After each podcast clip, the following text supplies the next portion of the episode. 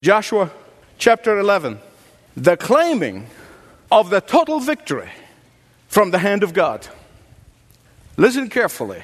God the Son did not lay down his robe of glory in heaven, born of a virgin, lived for 33 and one third of a year without having a place to lay his head, and then was crucified on a criminal's cross, the Son of God, the creator of the world. And then he rose again on the third day. He ascended to heaven. And as soon as he's coming back, he did not do all of this so that his children may live a defeated, discouraged, and decimated lives. I don't believe that for a moment. That is not the Christian faith. That is not God's will for his children. It is the will of God for his children to have complete victory, not just sometimes in life, but always in life. I know all of the factors that can lead and cause defeat in the Christian life. Like you, I am aware of all the ingredients that will produce discouragement in life. Like you, I'm aware of all the recipes for disaster that leads to wanting to bail out on Jesus. But we must understand, know, and practice and claim total victory. And when I speak of victory, of course, I'm speaking in the New Testament sense. Not in the Old Testament sense, but in the New Testament sense. Because in the New Testament sense, our fight is not against flesh and blood, as it was in the case of Joshua. Our fight is not against human enemies, as it was in the case of Joshua. Our fight is not against people but our fight is against the powers and the principalities in the heavenly places. Our fight is with an already defeated spiritual power. Listen to me. Satan is the one who causes conflicts among believers. He causes conflicts in homes. He causes strife in marriages. He is the one who causes blindness of the eyes of the non believers. He is the one who causes antagonism toward God's children. He is the one who causes opposition to the witnessing Christian. He is the one who causes people and events to discourage us. He causes people and events to detract us from our mission. But always, always, always, always remember that it is the will of your Heavenly Father to have the victory over him. Amen belongs here. But winning in the spiritual battle and experiencing the victory in a consistent way is dependent on your willingness and my willingness to stand in the heat of battle. Victory depends on your attitude and my attitude and desire to claim that victory. Victory depends on whether you want to have a defeated life or you want to have a victorious life. Victory depends on whether you see your enemy's attack as an opportunity for victory or as an excuse to surrender. You know, I read not so long ago something that really encouraged me, and it comes from the Korean War. It's a true story. During the Korean War, the Baker Company became isolated and surrounded by the enemy. And the coalition headquarters became very deeply concerned. They were worried sick because they haven't heard from them in a long time, in, several hours, in fact. And so the corpsman kept on signaling. He kept on signaling. Baker Company, do you hear me? Baker Company, do you read?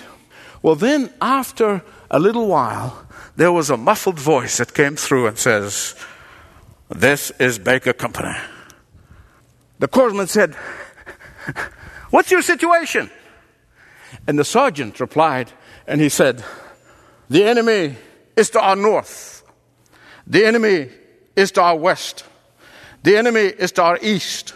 The enemy is to our south. And then there was a brief pause. And then he continued. He said, The enemy cannot get away from us now. Isn't that great? Now, beloved, listen to me. when we are surrounded by enemies from the north and the west and the east and the south?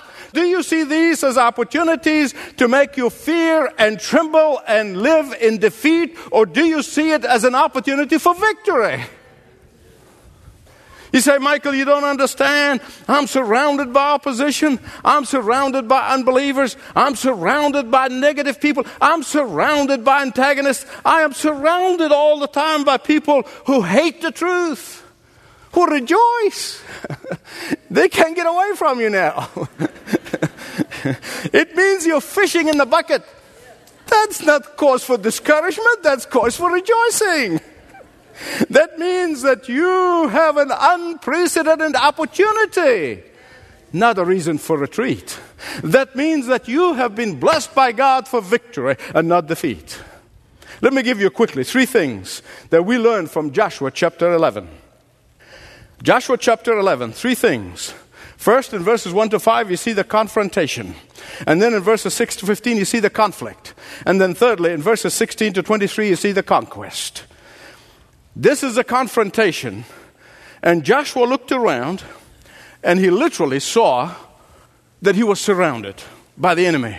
Not just any enemy, these were tribes and kings who normally fight among themselves. They hate each other, but then they got a confederation going and they got united against Joshua. The Amorites and the Ites and all the mosquito bites, they were all got united together and they basically ready for Joshua. But Joshua also knew that God promised victory. Therefore, he knew he's got a confrontation going. They were surrounded from the east and the west and the south, everywhere. But their attitude was not, you know, how fast can we run?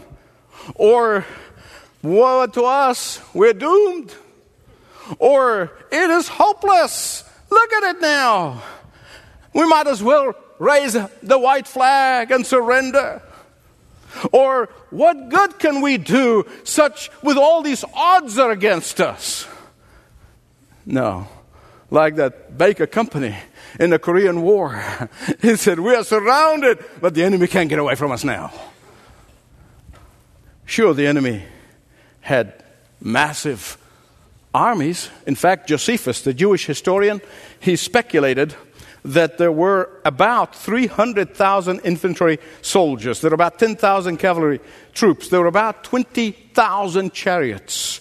All surrounded the people of God as they began to spread into the land of promise. I mean, the odds were against the people of God big time. They could never have hoped to win such a battle. I mean, it looked hopeless. And yes, it would have been hopeless if you take Jehovah out of the equation. Secondly, there was a conflict. Joshua did not wait for the enemy to come to him, he took the battle to the enemy. But I have no doubt in my mind that as Joshua was marching those five days into the battle, I have no doubt in my mind he's probably saying to himself, My goodness, there are probably hundreds of thousands of soldiers and thousands of chariots. And then he looks at his motley crew and he says, Man, those guys really.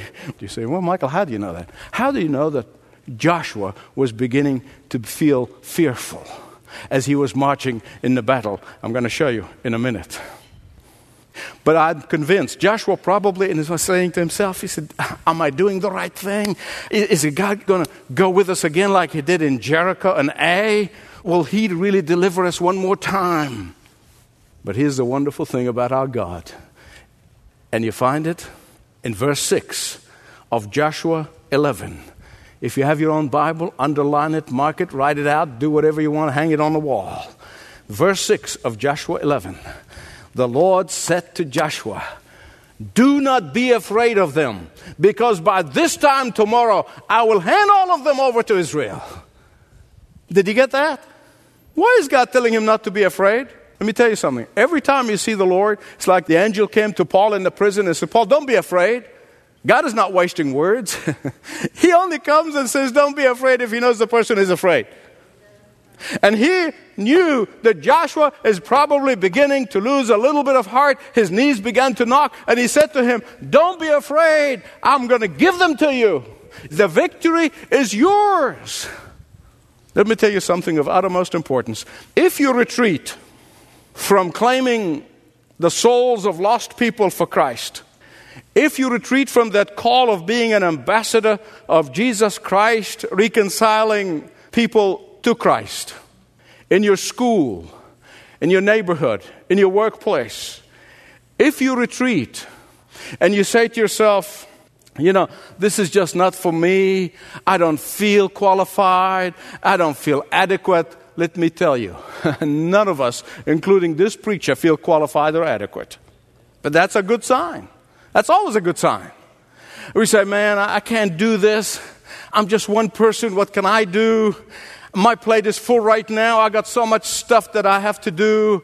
I'm just going to settle for walking with the Lord and just reading my Bible every day, have my quiet time, go to church. I'm just going to settle for even being part of a Bible study group. That's enough. I really can't do I just don't know about claiming the lost people for Christ. I, that's just not for me. And you begin to retreat from that call of God on your life as a witness for Christ. I'm not discouraging you from doing all these things, but I want you to listen to me very carefully. If you begin to think that way, if you retreat from the battle for the souls, it will not be long before the enemy goes after those other things in your life too.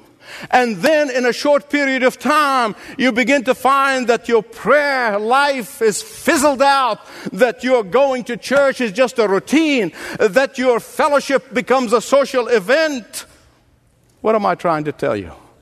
When you go on the offensive, when you take the battle to the enemy, when you do not wait for the battle to come to you, but take the battle to the enemy's territory, you will have victory in all the other areas as well. Your prayer life will be vibrant. Your worship is going to be powerful. Your fellowship is going to be dynamic. Let me illustrate this because it's so important. I don't want you to miss it. I am told that when you rigorously physically exercise, your body releases chemicals into the bloodstream. And that chemical stimulates the brain to make your body temperature rises. And when your body temperature rises, it's like having a fever. And fever is the body's way that God created in it to help it fight the bacteria and, and the viruses and the germs and all those blighters that get into us. a high body temperature helps to strengthen the white cell's defense system to counter the microbe intruders. And simply put, listen to me physical exercise puts you on the offensive so you don't sit back and get sick and take a medicine to fight that sickness. Now, I hope you're going to physically exercise, but I want you to learn something spiritual from this, as I have, because it's in the same way when you go on the offensive, spiritually speaking, campaigning for the souls of the lost men and women, you will have victory ahead of time.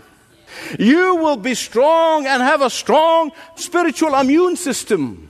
And sure enough, God kept His word, and they got the victory, which brings me, thirdly, to the conquest. Listen carefully, please. The victory came just as God promised. But the conquest took time. The conquest took perseverance. The conquest took persistence. The conquest took dedication. The conquest took patience. One story that I always I learned from my days in Australia that always reminds me of the importance of persistence there was an Australian explorer by the name of Hamilton Hume. And those early days, those pioneer days, and if you ever see the roads, in the Australian roads, you will understand you have deep appreciation for these people. Hamilton Hume took a team of explorers with him, and they wanted to cut a path between Sydney and Melbourne. And along the way, as they were making their way, they ran into a crisis. They came face to face with a mountain range actually known as the Hume Range. And the men were thoroughly exhausted. They were worn out.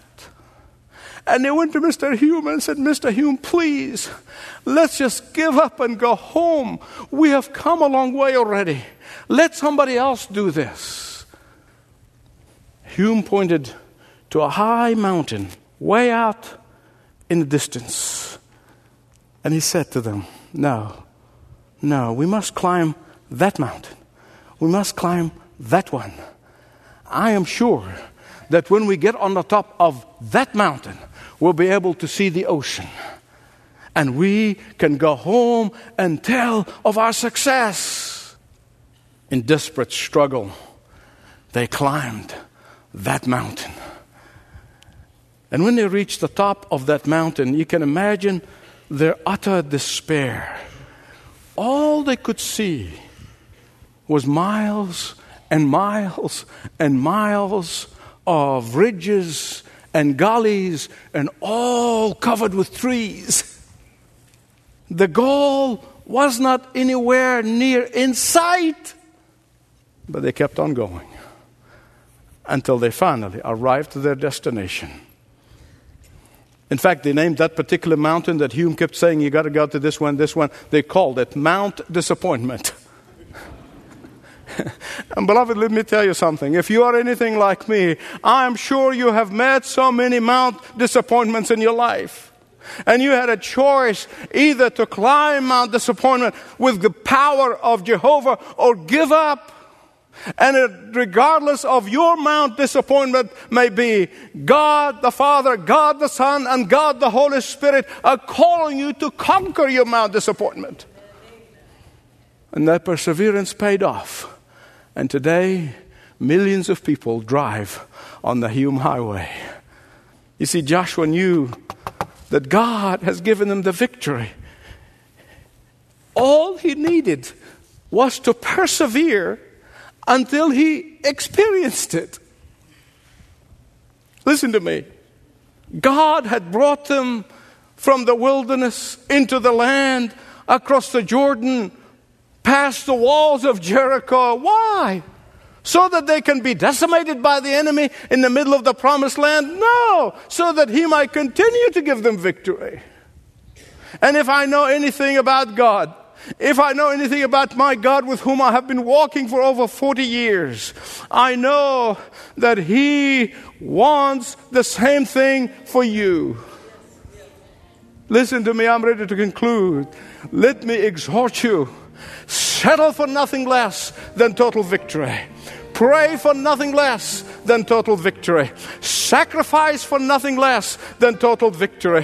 When the battle heats up, claim nothing less but total victory. When the enemy appears to be strong and powerful, dig in your heels and claim total victory. When Satan goes after you, take the battle to him, go to his territories, and God will give you complete victory. Praise God, praise God, praise God. Amen.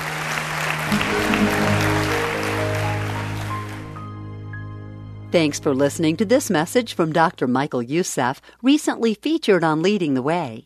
If you'd like to know more about us, please visit ltw.org. That's ltw.org.